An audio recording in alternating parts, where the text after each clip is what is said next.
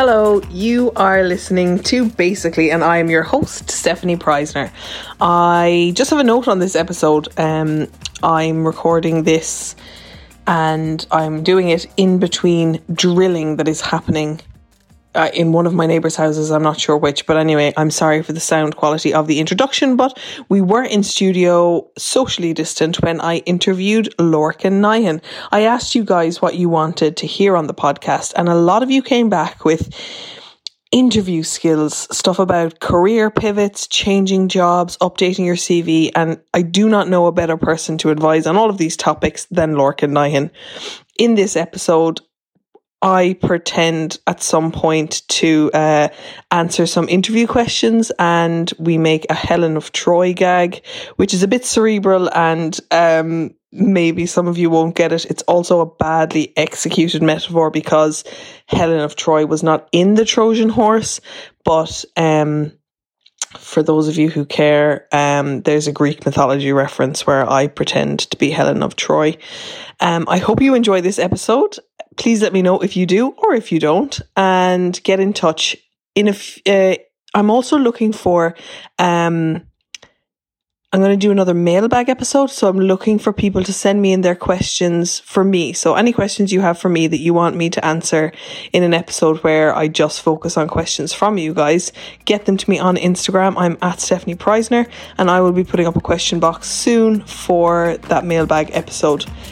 I hope you enjoy this week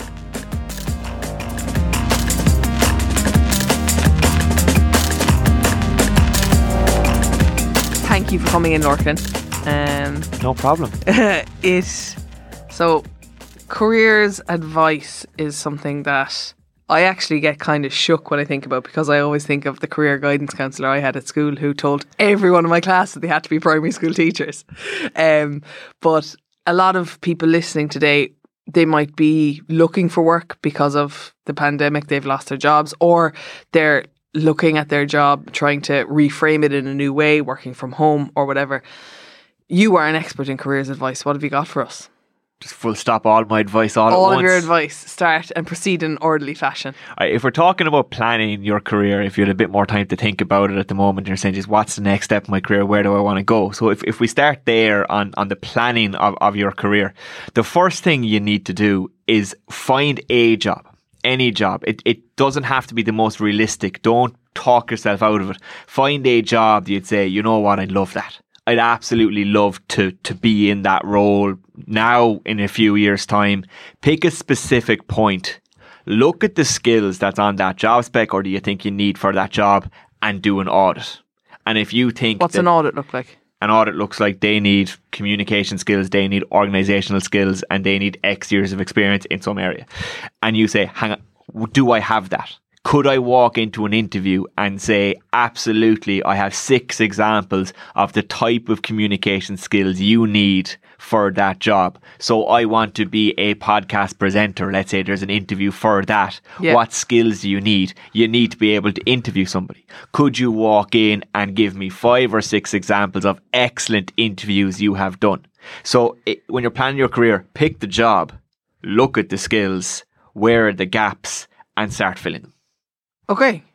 And what if those things are like highly eh, highly skilled. Like, say you need like 16 years of speaking Chinese. Is it like at some point, is it like, look, that's actually never going to be achievable? Well, if you need 16 years of speaking Chinese and you think that the person means that that's a disqualifying thing if you can't. That's what I'm saying. Like, years. because you know the way you often hear statistics like, 50% of men will apply for jobs they're not actually qualified to do and only 2% of women like women try to meet all the criteria you know that whole that's a bit of a trope.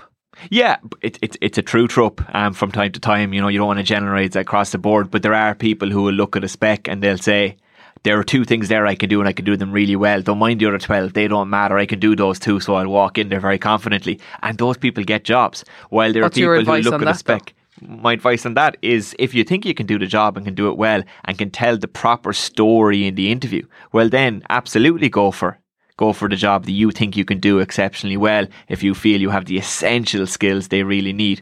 No job spec is ever going to be, we need these 12 things, and if you only have 11 of them, we don't want you. Because they probably won't find someone who was all 12. When you're putting together a job spec, you're saying, ideally, if I was to create Frankenstein's monster esque of a perfect candidate, They would what have. would we have? They would have all of these 12. So we'll put them all down. And God, if we get somebody with six, we'll be delighted. So don't talk yourself out of it either. But if the criteria is we need somebody who's fluent in Chinese and you've no intention of learning Chinese, well then don't don't apply for the job. Okay. So you you go to the job that you absolutely want, you do an audit. You see where the holes are in the skills that you already have and you try to fill those. And are you filling those by like by doing online course depending I suppose on what Depends the skill on what, is. on, what, on what the skill is. If they need somebody who's exceptionally good at Excel, if that's one of the requirements that they have, you're excellent at using Excel, highly developed Excel skills, and you don't have them, you don't just throw up your hands and say, ah, well, I never got a chance in work to use Excel. You go away, you find online courses, you do five of them, and then you put on your CV, I've exceptionally good at Excel because I've recently done and completed five advanced Excel courses. So, I mean, that's absolutely possible to do. If it's something like communication skills, if it's something like organizational skills, if it's something a bit softer and you do feel you're lacking, there are still ways to get experience. Volunteering still counts if you can put yourself in the position where you're communicating. Toastmasters counts. You know, Yeah. like there are lots of ways of developing skills that aren't necessarily, well, I didn't get the chance in my job. And then the other thing with that then as well is sometimes we're not proactive enough in our current role in terms of our next role. So you might be excellent at your current job, but if your next role needs you to be more strategic, let's say, if that's where your step's going to be, don't just again throw up your hands and say, well, I don't get the opportunity in my role. Look for opportunities. It might make you busier and you might need to work hard, but ask for opportunities, take on extra projects outside of your space and develop new skills while in the current role. There's no point developing skills when you're two days ahead of an interview and then you come into somebody like me for a job interview prep and say, I can't think of an example of being strategic. And I say, yeah, well, you haven't been strategic. it's not much we can do for you. Um, Okay. If you haven't developed the examples, the real life examples that you need. And on that, do you have do you have many people coming in for interviews in what is it, interview skills or interview prep? Yeah, so interview skills, interview prep, wha- wha- whatever you want to call it. Yeah, huge, huge, huge amount of our work would be that. Uh, it's probably the bit that we get the most enjoyment of. I get the most enjoyment out of anyway. if Somebody come in, they have an interview in a week. They come into us, we put them through an interview, we record it, we play it back, we go through it, and I mean the improvements you can make for people, particularly the people who undersell themselves. It's really, really, it's really enjoyable to see because there's people who kind of will go through an interview and not say one good thing about themselves, and then you chat afterwards and you say, "Well, do you remember there when you won those twelve awards? You know, maybe mention that at some point during the interview," and they just won't won't, even occur to them. Is it because Irish people don't want to be seen to have notions? Absolutely. I uh, like people would walk into interviews. say, Actually, look, I'm an idiot. Really, it was everybody else's everybody else's work. Sure, I was just lucky to be there. When obviously in an interview, you you need to sell yourself with with facts and evidence, not just I'm just wondering if it might be interesting because I'm self-employed and I've never really done a job interview. If we should do a little mock job interview, but I think I'd be terrible why do you think you'd be terrible? because I, I, I've never done a job interview. Like, do they ask you? Because um, my entire, like my entire reality is based on fiction here, and it's like the U.S. office where Michael Scott is like, well, actually, my failures have been successes, and I here are my downsides. I work too hard. I care too much. And I stay too late. O- on that, which is a, a ma- magnificent scene in the US office, but uh, an example I like to use, you know, I think Michael Scott as a character. If you look at the 2008 uh, Democratic primaries, um, America. Obama was asked that question, and Hillary Clinton was asked that question to deal with that greatest weakness question. And Hillary Clinton's answer genuinely was, "Sometimes I'm so far ahead of everybody." Um, that I get frustrated that they're not keeping up with me. And I admit it, geez, I get frustrated because I want to move so quickly to get all these things done that people just can't keep, up, with, me. John Edwards was in the debate as well, and he genuinely said, "So I care too much sometimes. I care too much about other people, and I really feel their pain, and that gets in the way of me being able to fix problems sometimes." While Obama came on and he said, "I'm unbelievably unorganized." I can't organize a thing. My desk is a mess. Nobody will give me a piece of paper uh, because I will lose it. So I'm really unorganized. But he went on then to say, but look, I've got a brilliant staff. They keep me in line, so it doesn't affect my ability to do the job. And that's why I've been able to run a, a campaign on less money than my than the two other candidates right next to me. But it was just again, if you look at Michael Scott as a caricature, I mean that happens in real life. That happens in and you hear life. it. And then there's excellent communicators like Obama who take the right approach, which is Yeah, Be honest. Be honest, be genuine, but then also subtly say, but it doesn't disqualify me from the role. So you can be too honest the other way as well. If Okay. you just said, I'm unorganized, left it at that, you might start worrying, well, geez, maybe we don't want you as president. So you do have to be honest. And like, is that a typical interview question? Like when someone comes into you for interview prep, so say they say, so say I come in, I go, okay, Lorcan, I've got an interview in two weeks. Um, it's for a new role as the head of um, learning and development at, um, I don't know, some big company, name a big company, uh, Apple. I'm the head of learning and development at Apple. Um, can you prep me for the interview? What, like, I don't know what, questions they're going to ask me. How do you prep someone? The vast, vast majority of interviews now are what we'd call competency based interviews, Right. which is, Are you competent? are you competent in these six areas? What are So the six areas? It depends on the job. Oh, okay. So for private sector, particularly what you're doing is you're looking at the spec, the job spec they've given you, you, you think about the role you've experienced in that area and you say, what are the major areas I'll have to deliver on here? Leadership, motivating your team, your communication skills. If they need you, let's say to represent the company on radio, on podcast, can you do that? Can you, you know, hit targets? You know, what are the things you know they're looking for? And most of the interview will be sections of prove that to us. So can you give us an example of when you've done it before? How do you go about doing it? How will you do it again? And so there's a structure to follow in order to get ready for those competency based questions, which is I've loads of experience. God, I've done it for years. Okay. Let me tell you one specific story of a time when I was up against it. It was really difficult. Here's what I did. It went unbelievably well. That's where the selling yourself comes in. And then here's how I know I can do it again for you because you're not applying for your current job, you're applying for the next job. So, So- do you need to know about the, them? So you say like, so tell us the time that you, you know, were successful. Well, I once hid inside a horse and they pushed the horse into Troy and then I climbed out of the horse and we managed to, you know, take the city under siege and I have these skills and that is how I know Apple that if I work for you then what do I do? Well, I mean, if it was central to the role that you were applying for, that you had to be an excellent military, military strategist who could ta- who could take over Troy, you know, what I mean, Yeah. if that was central to the role, absolutely, you tell that story. The first step to it, though, would be to say, "Oh, geez, twenty battles. I've won twenty battles over the last ten years. I mean, there me isn't a battle I haven't lost, but I, let me tell you about one particularly interesting Well, one." Helen, tell us about one of them. and you'd start there not by going straight for the horse, but you talk about, geez, it was six years. It was a siege. We couldn't break it for six years. Four other commanders had tried. We were all dying. Yeah. Ajax had left and come back. And Megman, geez, he was lost his head totally. I then stepped forward and said, geez, we need to deal with this. I built the horse. I came up with the plan. I convinced my reluctant colleagues to hide there for the night with me.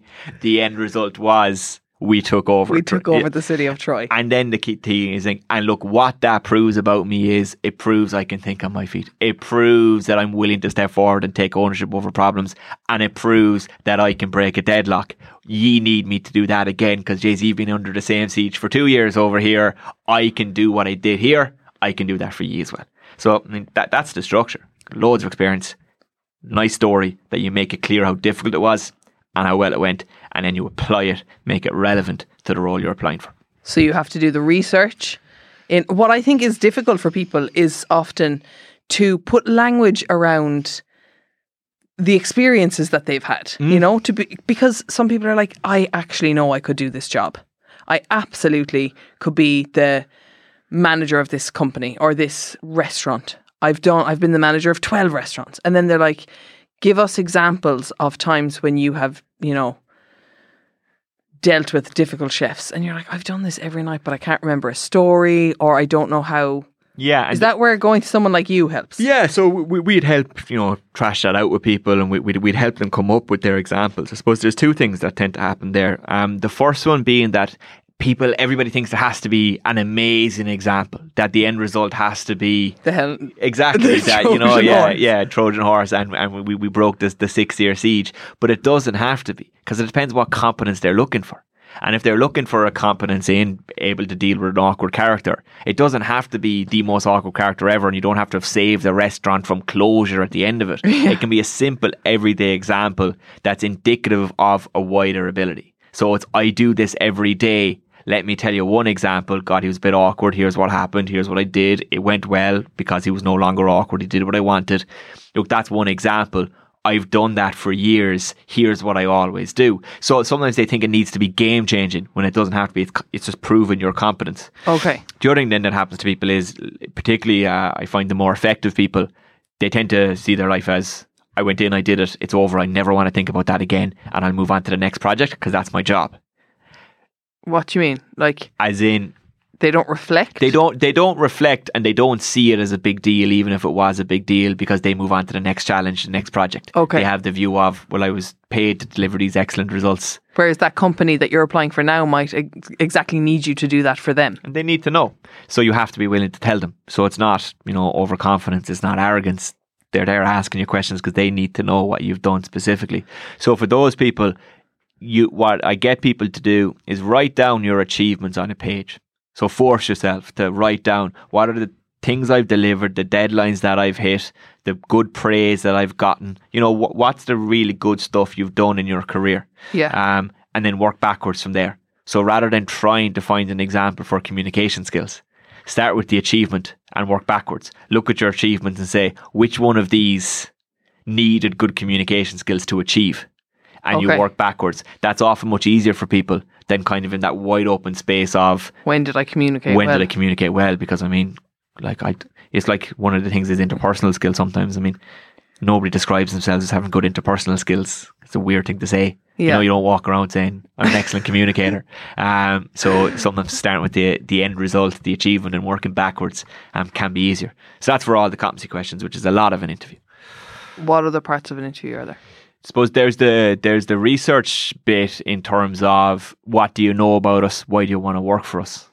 That would be a a, a common area. Oh, that'd be tricky because sometimes it's kind of like, well, I don't know because we're kind of in our 30s now, but when I was younger, my friends would literally just be applying for any job. So it's kind of like Tinder. It's like, I want to work for you because you gave me an interview, which is not acceptable. But I suppose people are slightly more discerning in in their later years. I don't know, Yeah, they? but uh, but even at that stage, I mean, I suppose look, you need to think about it from a human level. Now you're going into an interview and there's people across from you. All right, everybody knows that you're there for the most part because you want a job. You know, like Yeah. there are different situations, etc. But the basic thing of a job is, I will do this service, you will pay me money. So that's fine. That's a given. It's not inauthentic to not mention that. You know, it's, Yes. everybody knows that. There's no point talking about it. So that's fine. So you're there because you want a job. On a human level, the people ac- across from you work for the company that you're going for. So they're probably very proud to work for the company. Our egos get tied up in our roles in our companies. So they probably like where they work. Right? Yeah. They probably rate it. Your job is to go in there, work out what they find unique and interesting about their company and talk about that. So it's not the How easiest thing in the world to do. An element of research, but not the about us page on their on their uh, on their On their website. website. So we go, and why do you want to work? Well, you've been doing this since 1930X and, and nobody cares and they know what you're doing. So research in terms of go past the first page of the Google, look past it. Have they written? Has there been interviews the CEO has given? There will be detail about the company somewhere. What do they reference about themselves? What do they prize about themselves? And you talk about that and you link yourself to it. So say you work for the communications clinic and you have like so your MD is Owen Tomas McDermott, he's always on Ireland AM, let's say. So if I was doing an interview for your company, I could go and like look at the videos of you of Owen or anyone or read the stuff that you write for the Sunday Independent on Trump. Is it more just and then if I go to my interview, is it just to show you guys that I've done that research? Or do I have to do go a little bit further than that? It's a mix. Okay. So it's it's it's a combination. Is it impressive to be it- like, oh, she's she's done her research? Yeah, absolutely, because it shows you care. Okay, somebody yeah. comes and has done their research, it shows you care about getting the job. Because the amount of times you see you ask people that interview question and they can't answer it, or they have very very shallow levels of research done, and then you they're going to walk out there and people are going to think they don't really care about this job. Yeah. Now, sometimes you might be so impressive that that doesn't matter, but a lot of time you won't be. So it's showing that you care, showing you've done the research. An excellent answer to that question combines that then by making them believe you're being authentic by linking it to your own life. So if you go and you talk about, you know, the fact that, you know, let's take the communications clinic that owns on Ireland AM all of the time, etc. If they're able to talk about that, talk about how they enjoy it, how they find it insightful, and link it to their own career goals, well, then we know they've thought about it. Right, and they actually okay. want it, and so it makes sense to us. So it's about showing the research, but showing that it also applies to you as an individual. So, I mean, the litmus test is could anybody give the answer you gave? And if they could, it's not a brilliant answer because it's not unique to you. and it's not personal. It's and not it's not considered. Exactly. Exactly.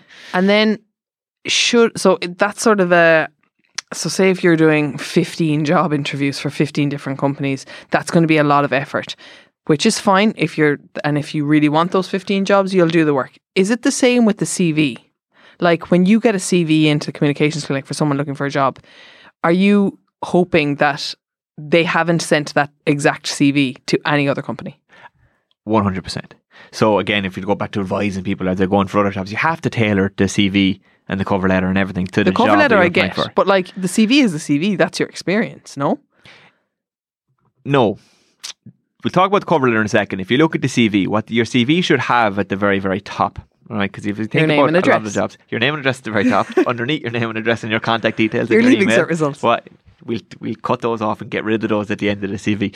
The, there should be a, a, a an exec summary. Call it a profile summary. Call it a skills profile. Call it whatever you want. All right. There should be four to five bullet points at the very very top of the CV that have looked at the job spec and said here are the three or four things they're looking for, and prove you have each of those, so that really the person who's deciding who to interview should only have to look at five bullet points and go tick, tick, tick, tick.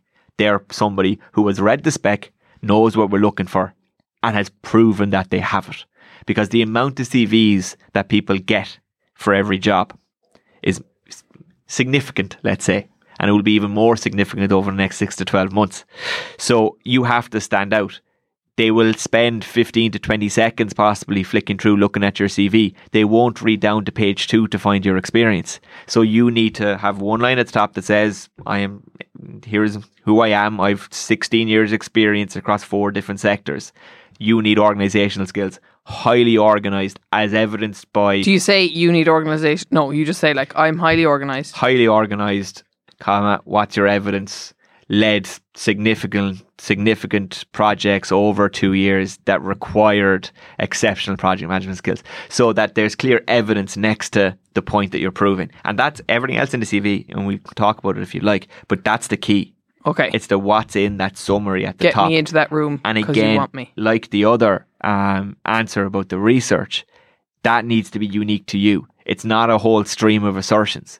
There's no point writing down in a CV that you're highly organised because you, by you, that's effectively saying, I'm highly organised, trust me.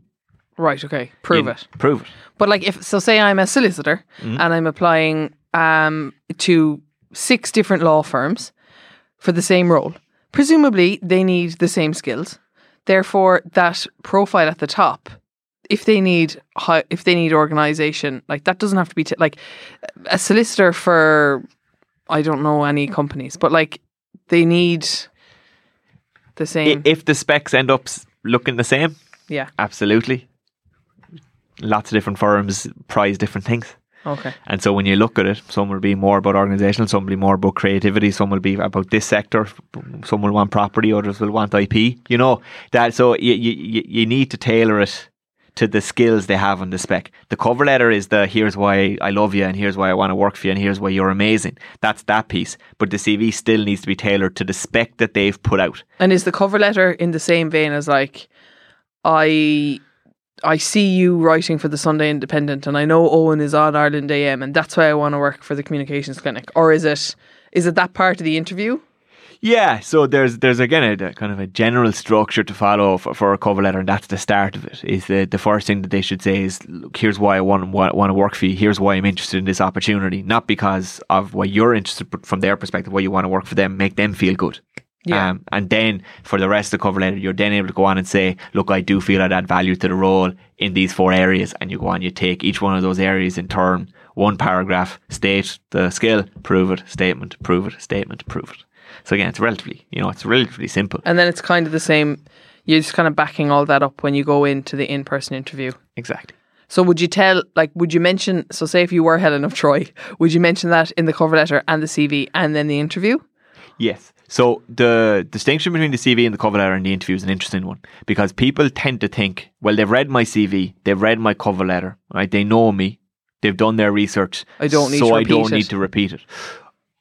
Most people will have glanced at the CV and the cover letter. Quite often, the person who decided to give you the interview is not the same person who was interviewing you, and Yeah. the person who's interviewing you will have gone through your CV, circled a few things so they can challenge you on them, and that would be the extent of their research. But even if they've done a huge amount of research, gone through the CV with a fine tooth comb, gone through the cover letter, all that does is set the expectation level for the interview. All right. Okay. So if you have a brilliant CV and a brilliant cover letter, and I've read it, and I'm going into the room and I'm really excited because I think this candidate is going to be brilliant, and then you're average, you get judged more harshly than somebody who had an average CV and cover letter and does a brilliant interview. does a brilliant interview. Everybody, they shouldn't. The whole whole realm of biases at play, but everybody trusts their own instinct based on what they see in front of them in the room or via Zoom or via, you know whatever it might be. They trust their instinct. They trust what they see in front of them, not what they read. Okay. And so that's totally influenced then by how So you have to excited they were. So you have to back it up. So you need to assume they know nothing about you. They haven't read your CV. They haven't read your cover letter. You're starting from scratch again. You're back to zero. You're back All to level one. You approach it as if they know nothing about you. And that's the same for an internal interview, which can be difficult. I want to talk to you for a second about UX design. UX means user experience. It's about how it feels to use an app or a website. So when you use an app, if it's got good UX design, you're not even going to notice it. But have you ever used an app that is just incredibly difficult to use and it's just so frustrating? That's poor UX design. And the UX designer is like the architect of the website or the app development. It's their job to plan every single part of the experience to make sure that someone who uses it finds it seamless and fun and easy to navigate. UX design is an exciting, creative, and fun job that's actually really in demand at the moment. The UX Design Institute offers unique university credit rated online courses in UX. It's a professional diploma and it's internationally recognised. If you'd like to learn more about UX or you're thinking of changing careers or you just want to get into that sort of design, visit uxdesigninstitute.com forward slash basically.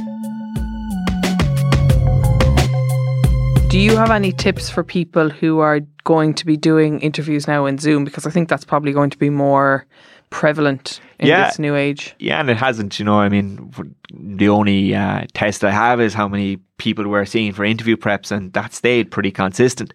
So there's been a lot of uh, It stayed in the room, like people are still being interviewed in the room. no, as in there's still there's still been a lot of interviews taking place over Zoom um, Yes. and over whatever various platform has been. So it hasn't stopped, you know, and it's going to continue in, in, in that way.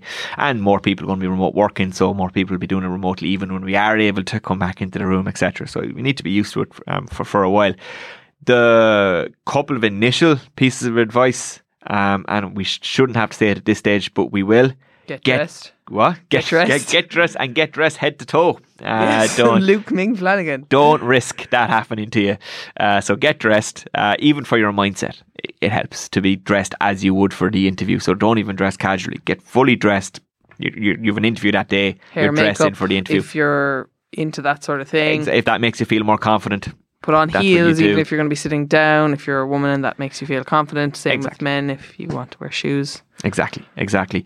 The other thing then is get your laptop up on books to get the eye line right. Yes, okay. So you might you might, might not think it matters, but if your eye line isn't right, it's a very strange experience. We've all seen people, but you still see senior politicians, particularly in the UK, uh, going on live television, and the angle is still tilted downwards, looking up their nose, looking up at their chin. Even today, and we've been doing this for quite a long time. So people don't realize. Put your laptop up on books, get the eye line right, and know where you're looking. So it can be useful to put a bit of a sticky um, sticky note where the camera is, yeah. because you can forget. Oh, like those sticky arrows that you'd put in a book. Put Yeah. one there so you know where to look. So you know Yeah. that that's where you're looking at. Now I get kind of distracted looking at myself because I'm so used to doing stories on Instagram where you are looking at yourself in your phone that when I do interviews for television, like I'd be on like Ireland AM or at six o'clock or whatever, Maura and Dáithí, I get distracted looking at myself. Absolutely. Um, any of my friends listening will recognise that whenever I'm out and there's a mirror near me, I can't stop looking at myself in the mirror anyway. I'm, I'm like I'm like a bird or a magpie or whatever, something shiny. So that can happen uh, when you're doing a Zoom as well. That's fine. Look, it's not the end of the world, but you don't want to get distracted. So Yeah. it doesn't matter. the eye line it's important, but it's not it's not the end of the world if you look at yourself for a minute or two and fix your hair. Yeah. Um, but you can't get distracted from what you're actually saying. After that, then on Zoom, it's it's a normal interview. So I mean, make sure your tech is right. Make sure you've done all your updates. Don't click on five minutes before and realize you need to upgrade your whole Software you know, system. you know, iOS system or whatever. Um, so have that, that done the day before. Do a test call with people. Um, ideally wear headphones again, just for the even just the illusion of privacy for everybody. It can be good, and then you then you play it like a straight interview, but you need to be better. Um, you need to be clearer. You need to be more structured. You need to be more practiced because it's harder for them to pay attention to. Right. Okay. Um, it's harder to pay attention via via Zoom or via so via it's more software. like storytelling. Like have good stories, be engaging, be memorable. Exactly, exactly, and that's that's a huge part of an interview. Um, is just will they remember you? Can they easily after the interview, when they've seen eight people back to back asking them similar questions, will they immediately be able to pick you out? And that's about stories. That's examples. That's wh- what's the best way of framing and telling this story so that they'll remember me and then therefore remember all the good things that I said. And you know, at the end of an interview, when they say, "Do you have any questions for us?" Are you meant to ask questions there? You have two options. Right. Option number one is you ask a question, but it has to be an informed question that makes you look better. You're still on. Like what? I'll give you the rest of the structure and then I'll give you an example of Okay. it. It's the I have read this about ye. While I have you, could you tell me a bit more? Yeah. So that it's shown genuine curiosity. I listened to your podcast last week, Steph. You had X inside there. I really liked what you, you asked about that. How did you come up with that question or where did you get that from? Genuine research, genuine question. I'm engaged answering it because I want to answer it. Rather than question for the sake of asking a question, a question you could have Googled the answer to yourself, which is a big no no, or a question about your terms and conditions. When do I start? Would I get this? Would I get that? Doesn't matter. Ask those questions after you've been off- offered the job because you want the job offer. Yeah, No. I heard about someone who asked, "How much will I be paid?" Terrible. You know, Terrible. and it, look, it's also e- even if you really, really want to know the answer to that question, think about it again from a human perspective. If you have two candidates going for a job, right, and there's one is fifty five percent they really want them, the other is forty five percent. Yeah, so it's that close. Once they've made the decision to offer the person for fifty, the fifty five percent match the job, that becomes a ninety five percent match because nobody wants to change their mind. Yeah. So your bargaining power, let's say, for the, the salary negotiation is way stronger then than it is at the end of the interview when you're 55%, but you ask that question, they haven't made up their mind. And then they say, oh, geez, 45% is looking better now. Yeah. Um, so it's just logical. You don't have to ask a question, though. Some people think you do. You don't have to.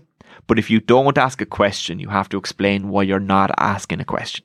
So you don't just say no, because what that says is either I didn't think about it or I don't want to get out of here. I, I'm happy this is done. I'm relieved. Let me get out of here. yeah. Your question needs to be no, I don't have any questions because I've done my research. I've as we went through the interview, any questions I did have are answered, and I've had a chance to talk to two people who work for you, and they speak very highly of the of the role. So I don't have any questions because. So you need to explain that you have thought about it, and just have realised you don't have any questions, because otherwise it looks like you just didn't think about it or you want to get out of there. Right. Okay. It's I I I don't I'm I wouldn't be built for that kind of world. Like there's obviously um pros and cons to being a freelancer, but I don't know that I'd hold up well because I don't know how to pitch the casual formal situation where I'd be like, are we joking here? Like, is this somewhere I can make a little, you know, get you on side by making a joke? I do self deprecate all over people. So I don't know, like, it's not, It, it's a strange interaction. It is a job really interview, an official structured job interview. It's it's a strange interaction, and so you kind of need to just realize that and treat it like that. That it's Yeah. it, this is not a normal human interaction. I'm going to say things here that if I was having a coffee with my friend, I would not say, and if I did say, it, they should unmercifully mock me for saying it. You know Yeah. that like there are times in a job interview that you're going in there and it's not like an exam, but it is a very objective led communication that a casual conversation wouldn't be. Is you're going in there saying they need to know five things about me and they need to be able to remember those five things and be able to remember they were convinced with hard evidence of those five things and you're going in there with an objective you're not going in there just to have a conversation You're going in there to make sure by the end of this, they will know these five to six things about me. And at the end of the interview, you know if you were successful, if you got those points across. So you just have to realize that it's not an everyday conversation. But I know you're a freelancer, but you know, you, you still are having conversations with people, I'm sure, about potential work you might do, writing you might do for them, projects you might be involved in. That is, yes, more conversational, but it's still kind of job interview skills. It is kind of job interview skills, but I guess it's um, the creative industries are slightly different as well because I get to talk about like what I think and how I feel about things, which is not really appropriate conversation in like the corporate world necessarily. Like my your feelings don't really your feelings about your job don't really count. It's more about like yeah, your insight counts though. I suppose that would be the the only um contrast you could draw or the, the similar thread that might go between the, your insight on stories, your insight on what's going on in the world, your insight on your specific area. Yeah. That that does count. And so there would be interviews, you know, particularly for let's say graduate interviews, but across the board there will be interviews where they will ask you, what do you think about, eh, so a year ago, what do you think about Brexit? What do you think's going to happen? And people would have had a tendency to just go in there and read out the front page of the Irish Times that they read today and give all the news well, yeah. actually, what they're looking for was no, no. What's your what's your insight here? What's your, what is your feeling and what's going to happen? But can you justify it? Can you back it up? Can you explain it in an interesting way? Have you read something a bit new about it? Do you have an opinion? Do you have yeah. an argument? So there is that element in job interviews as well, which again you, you need to prepare for. Um, if if if you think it's likely that there's a pressing issue in your industry that they might ask you about, your job isn't to learn off information and ream it back at them. It is it's similar to, to creative is to have have a feeling on it. But as long as you can back it up and explain it, yeah, then it's valid. And then just to pivot a little bit for career, it's a good interview word. Pivot. Change. I learned it from you. um, actually, when I was doing media training, and I was scared that I would be asked a question that I didn't know the answer to. You were like, you can just pivot out of that question into a different question. Um, so we're going to pivot now. If people want to also pivot and they're in one job mm. and they're like, you know what, uh, life is too short. I don't want to be in this sector anymore. How how can people, I guess, do that? Do you one? Do you have to should you be letting your sector like should you be letting your boss know that you're looking for other work? Two how do you gain the skills to pivot while still working? Do you think career breaks are good? What are your thoughts around all those things first thing is once you've decided to to make a change, once you've decided to develop a skill, once you've decided to leave a job and want to look for another one, even if you haven't decided if you unfortunately made unemployed or, or did take a career break and now are ready to come back, you have to treat it like either a full time job or an essential part of your current job. It can't be ad hoc. It can't be you mean le- the actual seeking. Both the seeking, the skills development, the whole the whole thing okay. needs to be. This is part of my role now. It can't be eleven o'clock at night. You've had a bad day in the office. You come home and you do a couple of Google searches and you throw together a CV and yeah. you're so eager that you fire it in. It, it needs to be a structured process. So take the skills development. If you over six months want to develop a skill set, you need to decide now here's the skill I'm going to develop. You need to put touch points along the way every two weeks where you check in and say, what have I done in the last two weeks to get better at that? To get a new example for that, to progress in that way. And if you haven't done anything in two weeks, why did you? And we'll use the word fail. Why did you fail? How can you recalibrate? How can you go again? So it's that what gets measured gets done piece as you go along. So you need to decide. And are there people who who so like are there people who come to you or are there people who provide a service whereby they will kind of coach you through that change in job. I've had people who've come in to me because I worked them in other areas or I worked with them to prepare them for a job or just come in because they were referred in or whatever, who will say, I want a promotion there in four years' time. You know, that that's yeah. where I need to be. I'm newly promoted. I need to be there in four years. I want to work with you every three to four months to develop the skills I need, the relationships that I need, so that when it comes to the interview process for that role, I'm ready. So that happens all the time. So um, you'd have people coming in every few months for four years, and your kind of strategy. Yeah, you're you're you're helping them work out. Well, look, what are the key See, like, relationships? I think that person deserves that promotion. If they're looking for, like, without joking, like, if you're sitting there going, "This is where I want to be in four years," and I'm going to commit to meeting someone with that goal in mind every four months, then that's someone you want on your team, no? I, I, I would think so now that it's possible for that job. The other three people who are going to be running for it were doing the exact same thing. Really? Eh, Well, like there would be there would be jobs where there would be people who would consistently because that, that's what they know they have to do. That they have to be really really focused to develop the skills, develop the relationships that they need to get there. No, it's not. Not every job would have everybody who who who would have done that, but people take can take this very very seriously.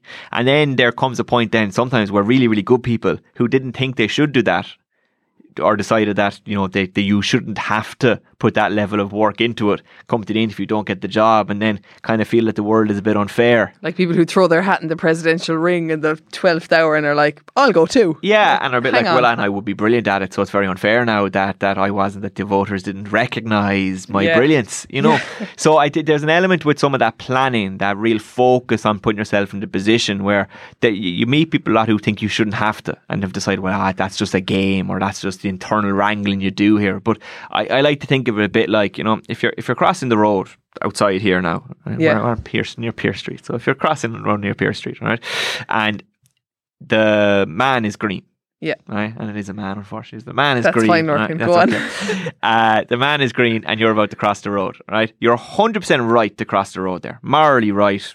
You, you're allowed go. You're allowed cross the road. But if there's a car coming, you kind of look to you, you look to the left and right anyway. And if the car coming, you won't go. There's an element sometimes in your career planning that you need to think of it that way a little bit. Of you know what? Maybe you shouldn't have to. Maybe you shouldn't have to build those relationships or develop all of those skills or think about it for three years. But you know, if you want to get to where you want to go, These you just have, you to, do, it. Yeah. Yeah. Um. So sorry. Yes. So that there is people who can help you to pivot jobs, but also you don't have to use a person. You can just self control. You can you can do that yourself Plan your own as thing. long as you're organised enough. Absolutely, just decide how do I want to be perceived in two or three years' time. What must I do to be perceived in that way? You talked about career breaks as well. I, I think for career, I think career break ca- can make perfect sense. And I think people get very worried about taking a career break because of and how it looks on the screen. how CV. it looks when they come back, yeah. And you'd have people who had gone on a career break and they come in and say, Look, I'm really worried about explaining away that year. And they get really, really aware of it. And then you, you see them kind of steering towards it in the interview every 45 seconds and over explaining. Um, there's a scene in, in an episode of Frasier where Frasier learns how to cycle and he gets fixated on a tree and just can't steer away from it, even though he knows he's going to hit it, and so keep veering into it. I see that a lot in interviews where people are worried about something and become so fixated on it that they keep bringing it up when they get nervous and under pressure, rather than just thinking, hang on, how will I explain it? And how you explain a career break is just going and say, I had an opportunity to travel for a year. It was absolutely brilliant. It's out of my system now. That that's it. You know, like the, the, the- it's not a bad thing. It's not a negative. But people get really fixated on those things. But then they don't. They then they don't fixate at all on. Hang on, what are your examples? What stories are you going to tell? What's Yeah. your pitch for this role? They don't. They, they ignore the big stuff and get really really focused on the minute stuff that you can explain away in two sentences, no problem. to deal with nerves before an interview. Do you have any yeah? I, I do, I do. And look, and the first thing to realize, I'll go on a bit of a, and I'll rant about nerves here if you don't mind. First thing to realize is that nerves are absolutely normal. So there's an element sometimes people think when they get nervous that it means there must be something wrong. You want to be a bit nervous before an interview. You know, Yeah. you want to have that little bit of adrenaline, that little bit of tension. So don't freak yourself out if you're a little bit nervous. It's absolutely fine to be nervous. The other thing then with nerves that can happen to people, I don't know if it happens to you actually, Steph, but it can happen to a lot of people that if you're nervous about something, just before you go on, so just before you walk into the interview or just before the light goes on, you feel awful. You feel at your worst. Do you Where- remember? Sorry, can I interrupt and I'll bring you back to this? Do you remember the first night I was on the Late Late Show? I do. So I was on the Late Late Show and I brought Lorcan with me because he had prepared me. And I knew that Ryan Tubridy's first question to me was, So, Stefanie, why did you write Can't Cope, Won't Cope? So I'm backstage at the Late Late Show and I hear, and I'm like, Oh my God. And I run back into the dressing room and I'm like, Lorcan, why did I write Can't Go Won't Cope? And because he had been with me through the interview, through the process, he knew that my answer was, I didn't see myself represented on screen. I wanted to write something that was blah, blah, blah, blah, blah. So he reminded me, and then I was able to go out and do the interview. So, yes, you know very well that nerves make me feel awful and often forget what I need to say. Yeah, and look, the the thing, and it's it's, it's an interesting thing nerves will do. Well, they'll make you feel awful. They'll make you feel like you're most sluggish, and they'll make you kind of feel like, geez, if I could be anywhere else, or if, or if I could just delay this for an hour, it would be brilliant. You know that that Yeah. kind of real low. That happens to most people. But if again, if you don't realize what's happening to you, that that's going to happen, you then start feeling, geez, I'm not ready. Oh God, I can't remember. Oh geez, I'll, I'll go on and I won't remember.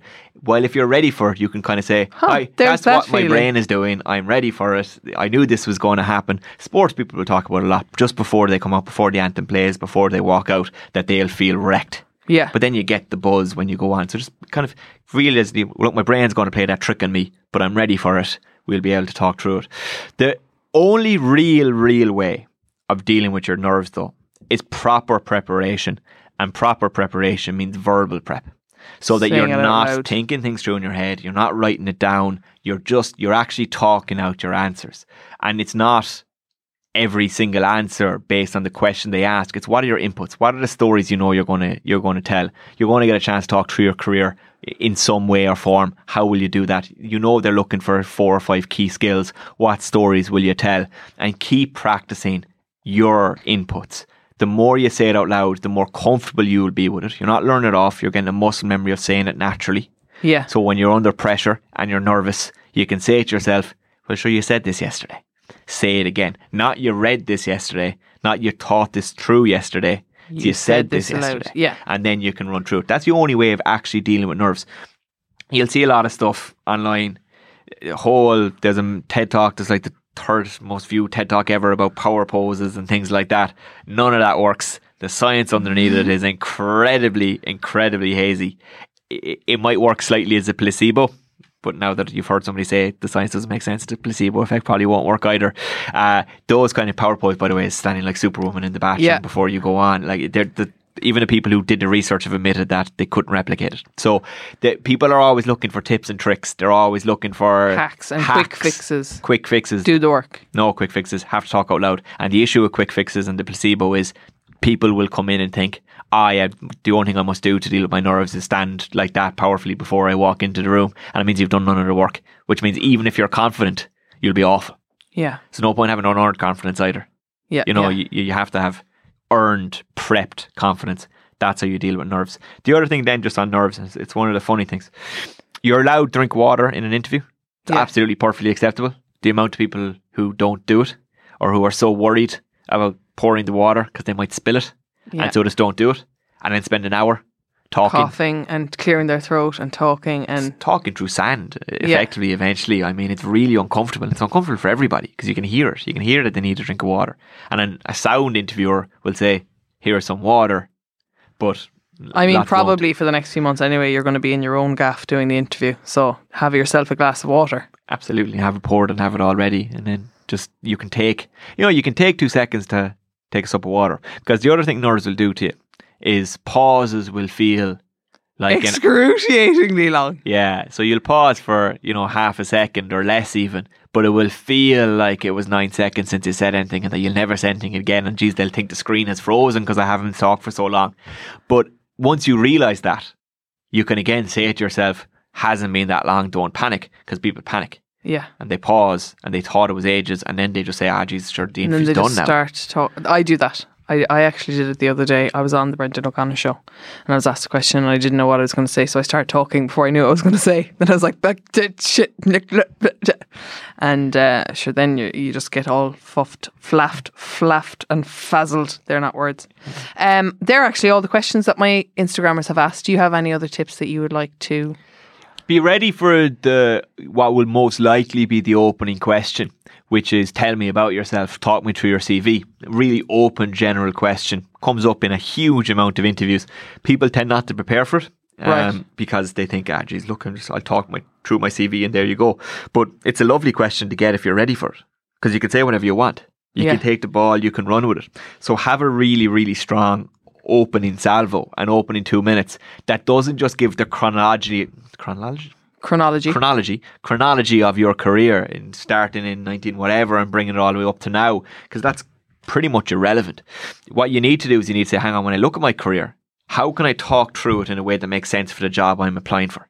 So break it up into sections. Start with your current role mm-hmm. because that's what's most relevant to what you're, you're you're talking about. I've seen people give 9 minute answers to that question and then in the last 30 seconds, they say, and look, for the last four years, I've been in a role very similar to this. I'm like, well, why did you talk for eight and a half minutes about every other role that's irrelevant? Yeah. Rather than, st- so start in your current role or your most re- relevant role. Tell me your achievements. Then tell me about your other role. Tell me about your achievements. Then tell me about your education or so it's not about like let me start with some of my lighter traumas. Like No. it's not actually tell me about yourself. It's about tell me about your life, Tell me why your you're work right life. for the job. Is Yes. always the question you're answering, They don't- regardless of what they've asked you. What they care about is why should I hire you? Why should I back you for this role? Why should I risk attaching my name to you when you come in here to deliver on the task you needed to deliver on? So that's always what you're answering. So you need a tight two minutes that brings me through that and ends by making it feel like your entire career has been building and giving you the skills for this opportunity. So that it's an element of, so look, when I look back over the last five years, It's inevitable I would be here. this is the natural next step because I've developed an expertise in property law in the last two years, while the previous three years I spent all of my time looking at IP law. This role, you need both of mm-hmm. those combined, which is why I applied because I feel it really suits. You need to give that feeling of I have been, Jesus, it was destined Yeah. that my skills have come together for this role. While 99% of people come in and say, I was in, went to college here, and then I did this job, and then this job, and then I went traveling, and then I did that job, and I got sacked from there, and I really needed a job, so I went here, and Jay's now I'm here. And that's grand. You But it's not really making them feel like you're a safe bet. you're not making the most of the opportunity that's in front of you. And you need to, in an interview, every time you're given a ball, run with it and get as many points with it as you can. You know, how, how, how well can you answer the question? Not just tick the box, but when they give you the opportunity to talk about your commu- communication skills, you bring me through the full structure. Jays have loads. Let me give Yeah. you a story. Let me tell you how it applies. Not just, absolutely, yeah, I can communicate, no problem. Which is what, again, sounds very simple, but a lot of people do when they come into me all the time. Lorcan, if people want to come into you or people want any other communications advice, where can they find you? They can find me at Lorcan at communicationsclinic.ie. They can find us at communicationsclinic.ie um, on our website. I'm on Twitter. I'm on LinkedIn. It's Lorcan N on Twitter and then Lorcan9 on LinkedIn. Thank you very much. And if I ever decide to pivot away from podcasting and screenwriting, I will come and find you. Although I'll probably come and find you anyway because I probably need help every day with any interview that I'm doing. Lorcan Nyhan, thank you very much. It was a pleasure.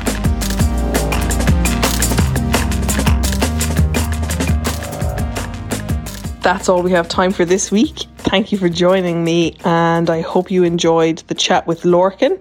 He's at Lorcan Nyhan if you want to find him on Instagram. And I'm at Stefanie Preissner. As usual, our graphic design is by Cathal O'Gara. Our music is by Only Ruin, and we are mixed and produced by Alan Bennett at pod, the podcast studios. Thank you. Please rate and review the episode if you enjoyed it, or just tell one other person about it. It really does help. Thank you.